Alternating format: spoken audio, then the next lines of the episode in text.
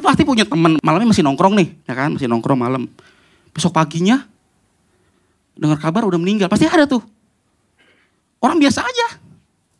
Nggak, nggak, mungkin dia kaget ketika ini sih, ini ke mana ya, kok udah nggak nongkrong? Dia udah meninggal tuh. Langsung selfie, halo gue lagi sama malaikat Israel nih.